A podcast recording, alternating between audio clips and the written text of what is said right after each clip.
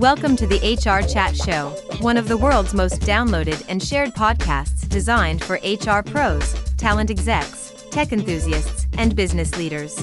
For hundreds more episodes and what's new in the world of work, subscribe to the show, follow us on social media, and visit hrgazette.com. Welcome to another episode of the HR Chat Show. I'm your host today, Bill Banham. And in this episode, I'm going to talk with Dr.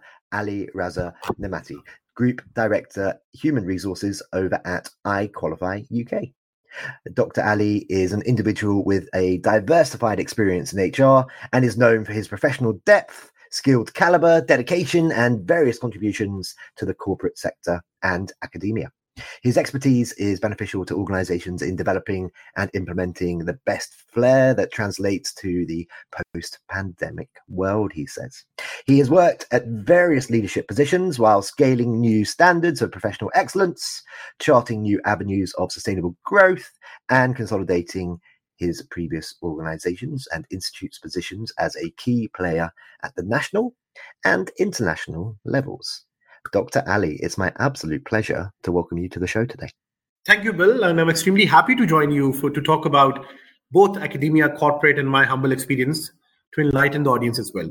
And you're joining us all the way from Pakistan today. It's uh, it's the evening for you, so double thank you just for uh, making a time for me t- during your evening. Thank you very much again. Yes, yes, yes. So let's let's get jump straight into it. First off, beyond my wee introduction there, Dr. Ali, why don't you start by taking a minute or two and introducing yourself to our listeners? So I've got a very uh, diverse profile, right? You know, so having a short introduction, I'm a chartered manager from uh, uh, from UK, and of course, I'm a PhD as well, right? So uh, I've got a blend of both corporate and academia. And uh, uh, initially, when I used to hire people when I was in corporate sector, I served very big career in banking for national international banks. so I used to see that, of course, there's a skill gap in graduates, and this has really intrigued me to have my PhD. And of course, it, it took a lot of time Rather, it took a toll on me to do my PhD while being in corporate. Uh, but then, uh, fortunately, I landed in um, an academic sector, and um, I'm, I'm, extremely grateful to the Lord, of course, that I can now play a role for developing the young graduates for the right skill sets so to be employed. And it is normally said that uh, there's no employment across the world, but of course, there is lots of employment opportunities available. But the skill set is missing. There's a reason why many graduates miss to be employed. So this is a reason why I'm playing a role with respect to my humble experience uh, internationally and nationally both. Thanks for tuning in to the HR Chat podcast. If you're enjoying this episode, we'd really appreciate it if you could subscribe and leave a five star review on your podcast platform of choice. And now, back to the conversation. Wonderful, thank you very much. Let's talk a bit more about your experience and that's and how that's shaped what you do today. You you do have extensive and uh, diverse uh, journey, uh, a career journey in, in, both corporate and academia, as you've mentioned. Can you maybe share some key experiences that have shaped your perspective on HR and mm. leadership throughout your career? Yes, yes, I can. I can share two, three perspectives with you, right? So, first of all, uh, one of the thing I mentioned in the last question, right? You know, so uh, when college used to be in banking, we used to hire training batches and uh, you know they were very fresh graduates. And every every time i used to interview them and i asked them what is your specialty and what is your nuisance value and what is your unique selling proposition? They used to say uh, this is our gpa this is our grade. This is our uh, we, we are passed we are on merit various distinction. Our gpa is 4.0 so they were focused on the grades normally they take in their subjects. Uh, where in corporate sector it is it is always believed that of course you need to have the right skill set. So if I being very pert, I get very pertinent about my experience and the way I played a role. That was uh, that was if, if for example, if you get 18 and you get eligible to get a driving license, what if you do not know how to drive? Can I put you to a driving seat? This is straight no. But of course, you are eligible to be getting a driving license in case get being an eligible person and having the right skill set are dined at the different table this is where my experience came in and of course i understood the fact of course we need to tell the universities uh, in, in our experiences that we need to visit universities from the corporate sector with, the, with which we call it industrial liaison that of course we need to develop the right skill set for the graduate to be employed. And this what universities normally sometimes miss. They focus more on theories they more focus more on the grades. Maybe the grades may play a role in getting scholarships. However skill set is what get you the job uh, everywhere in the world. So this is where my my experience came in from this place that of course i used to hire people because i was in hr throughout in the last 15 years. I've been a director i've been a head. So i've seen that of course I, we can play a good role for the young graduates while uh, liaising with the universities. And this and fortunately i ended up being a director hr for a education institution and a university as well. So i i did play a role with respect to my experience Thanks for tuning in to this episode of the HR Chat Show. IEA training provides professional development to a changing workforce with changing needs, and we're proud to support this episode of the HR Chat podcast. IEA offers lots of courses, webinars, and on demand training to meet our students where they are and help them reach their goals. We're proud of our contribution to better risk analysis and high operating standards in the industry. Learn more at IEAtraining.org. And now, back to the conversation. Just to follow up to that one, then. So, you know, as, as, someone with a strong background in, in HR, including the strategic capital management side and talent acquisition side, Dr. Ali, h- how do you approach building and leading high performing teams? And as part of your answer, what role does HR play in fostering organizational excellence? Yes. So now, if I if I focus on uh, core on the corporate sector uh, and even at the senior level at different sectors, uh, human resources play the most vital, pivotal role now these days for running organizations towards success. And uh, if you go back approximately a couple of decades back, you see that HR was very operational. You need to use to approve leaves, you need to process leaves, how many leaves are left, you need to process salaries, you need to deduct debts. However, human resources uh, are is is basically not operational. A human resource is strategic and strategically needs to drive the organizations. And now organizations, as in as in uh, fo- while focusing on human resource, they need to have clear KPIs. So if I get pertinent to uh, about how can this leadership take advantage of having strong human resource, and how did I make the management move towards strategic human resource? I've made them understand the value of human resource and made them f- uh, focus on setting key goals, objectives, and strategic objectives that are leading to key performance indicators to the individuals down under working in the department. In case you do not have a right institutional goal, how can they be trickled down to the employees working for you and can, you can reach to a similar goal in a similar direction? So this is where human resource is extremely important at the leadership level. And this is how you can play a role as a, as a strategic human resource person to drive the organizations for achieving their goals by setting right KPIs. Fidello Inc. is a consulting firm specializing in improving human performance, and we're proud to support the HR Chat podcast. We help identify strategic competencies and behaviors that drive results. Our team offers an HR web software to manage systems, reports, and data for HR people that need the best insights to make the right decisions and achieve better results. Learn more at fidello.com. You also have a strong background in helping organizations uh, digitize HR processes and operations, of course.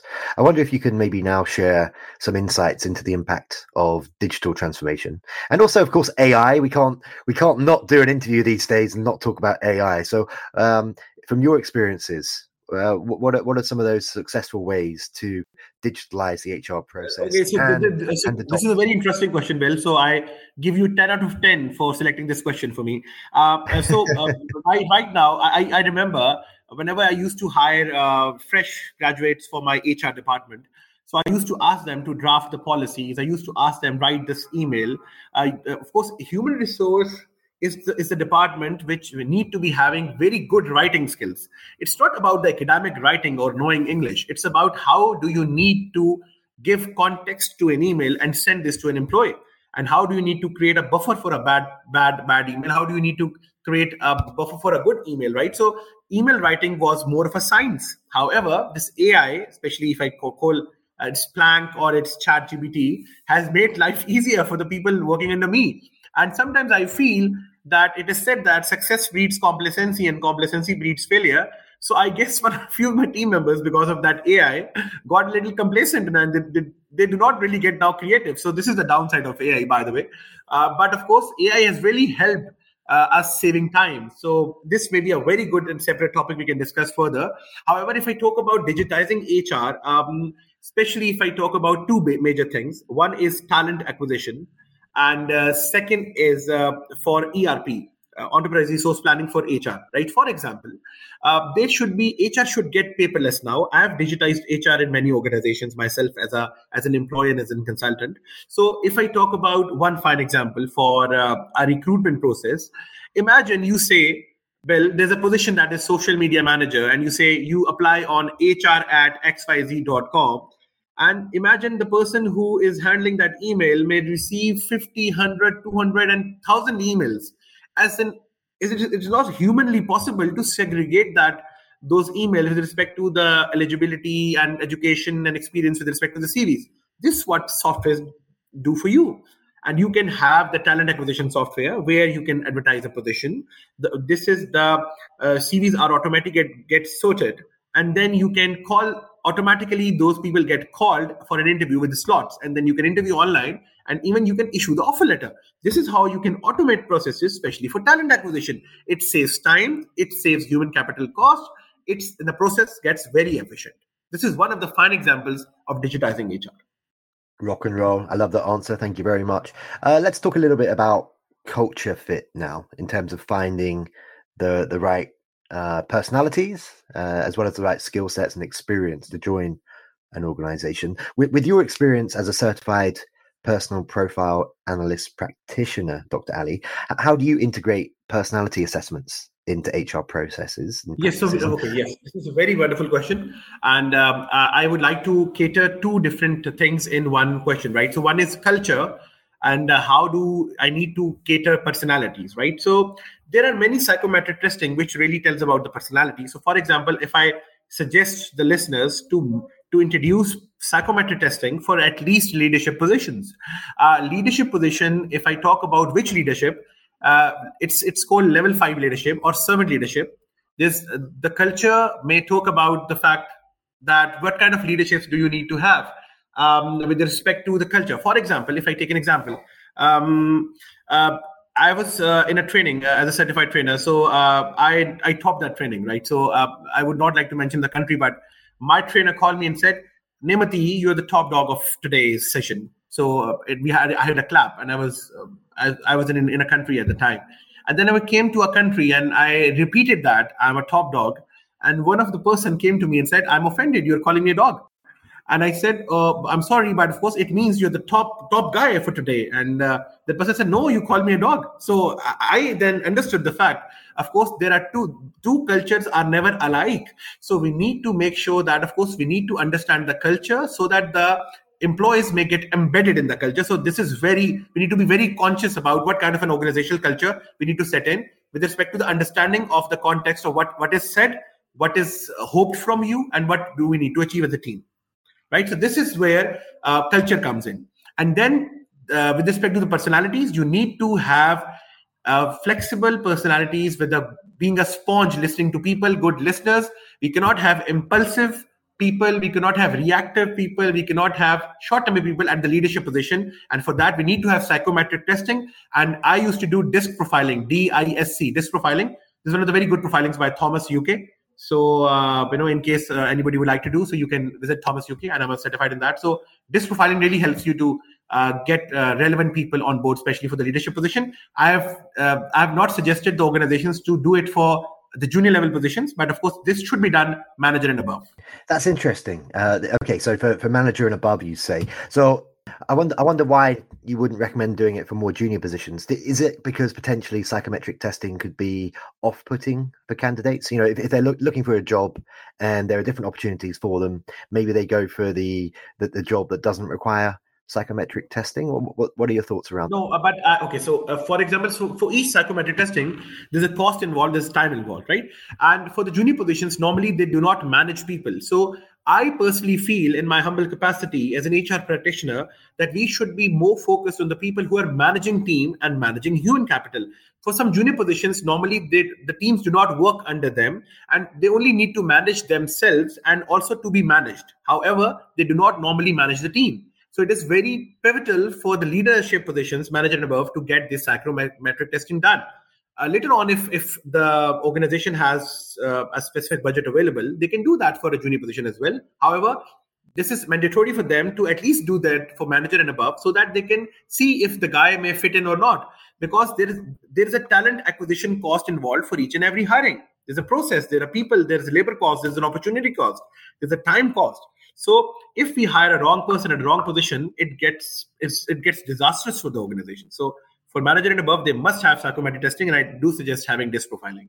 Is psychometric testing and understanding one's personality is that as important now as it was pre-pandemic? What I mean by that, Dr. Ali, is uh, previously before the pandemic, uh, generally people worked together in the office. Uh, they had to get on well. Uh, they had to be a good fit there. Today, a lot of folks work 100% or you know maybe down to say 60% uh, remotely and therefore there isn't that same level of of human interaction. Therefore, is personality and psychometric testing as important as it was before? Well, yes, uh, post pandemic is very important, right? Okay, let me tell you something very, very uh, interesting. Uh, so, uh, I, I, remember in 2019, I, I used to, uh, I had a very big team. So, uh, as in director HR, I used to ask everybody that, of course, please use Microsoft Teams or Zoom, and nobody used to even bother to make accounts. And I remember uh, there were uh, we had 2,000 employees in one of the organizations, and there were only, if I'm not wrong, 53 or 54 logins to the Zoom and the Microsoft Teams. But soon as um, and even you know m- many people have requested for to work from home or getting the flexibility or working from a station closer to their house. So we never used to allow them. However, soon as the pandemic hit, all the aspects and the paradigms have changed, and uh, people have gone to 100% logins in, in just one month. Uh, so this is how the complete scenario changed. And then post pandemic, it got extremely so people now got acquainted and acclimatized to a flexible working environment. And as a human, you have gone through a theory that is known as theory of classical conditioning, that is of Pavlov's theory. So what if if if this becomes a habit or becomes in kind of an attitude to the to the human right? Of course that this is possible. This is possible to work in flex hours. This is possible to work from flex locations. Then organizations need to bend down with respect to the flexibility. So now for example few people where organizations do not allow to work flex we need to check whether the per- person need understands the values of the organization more or the attributes and the characteristics of his personality more so from the personality analysis, we come to know that, of course, if an organ- a person can be compliant to organizational values, mission and vision, or the person is more compliant to the attribute he, he or she carries, and that person may want similar flexibility to be desired from the organization. So this is the reason why to fit in post-pandemic, it almost got mandatory for everybody to at least have this these profiling in their um, organizations, it, it's going to help them. I'm not saying that, of course, if you do not do profiling, the organization is going to shatter. But of course, I suggest uh, this is going to help them a lot, and they will. This will also remove churn rate. Churn rate is the attrition rate people leave. So if you've got a churn rate of around 10%, it may bring it down to 2% if you do st- start doing profiling, and this will save the cost for talent acquisition. Just very briefly, what about pay? How important is pay? So we've, we've spoken about cultural issues. We've spoken about in, ensuring that the candidates coming on board uh, that there is a fit there. But um, ultimately, what about pay and benefits? Isn't that the most important thing when it comes to reducing that churn rate? Okay, so okay, so let me let me uh, refer to your your research. Uh, there's a research uh, that, of course, in the Generation Zs and the Millennials these days, uh, salary remuneration remains to be the second priority and their mental peace and flexibility becomes the first. And it is a research around 2000, 2021 uh, from top of fortune 500 companies if i'm not wrong. And they said around 53% people have said that of course we need more intrinsic motivation that than extrinsic. So i'm referring for the listeners i'm referring to the herzberg's two factor theory theory x and y where one are the hygiene factors and one are the motivational factors. And in motivation it's so you are talking about the extrinsic motivation that is pay and salary and benefits yes extremely important extremely important everybody works for salary and money however if it if you give a weightage these days to Gen Zs and millennials, they would like to have peace and more intrinsic motivation as a preference. Uh, they so they leave the organizations more because of their bosses, not because of the salaries and the remunerations they're getting. Yeah, there's these Gen Zers, eh? Um, that they do have mo- different motivations to say the the Gen uh, Gen Xers. That's for sure. Um, we are coming towards the end of this particular conversation already, Dr. Ali. Just two more questions for you before we do wrap up. Um, so, uh, my understanding is that you you're involved with lots of uh, TV channels. You're a very charismatic person. Before we hit record today, we had a little chat on the video. You're a great dresser.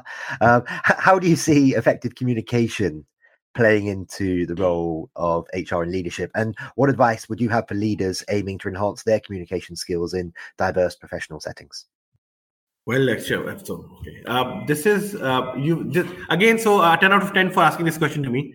Uh, I, I am. I started myself as a trainer to the communication skills, effective communication skills, and I say that very openly to each and everybody. And the listeners, you can listen to me. This quote unquote, uh, you know, within within uh, with the bold and italic, you know, with the font of seventy two as well.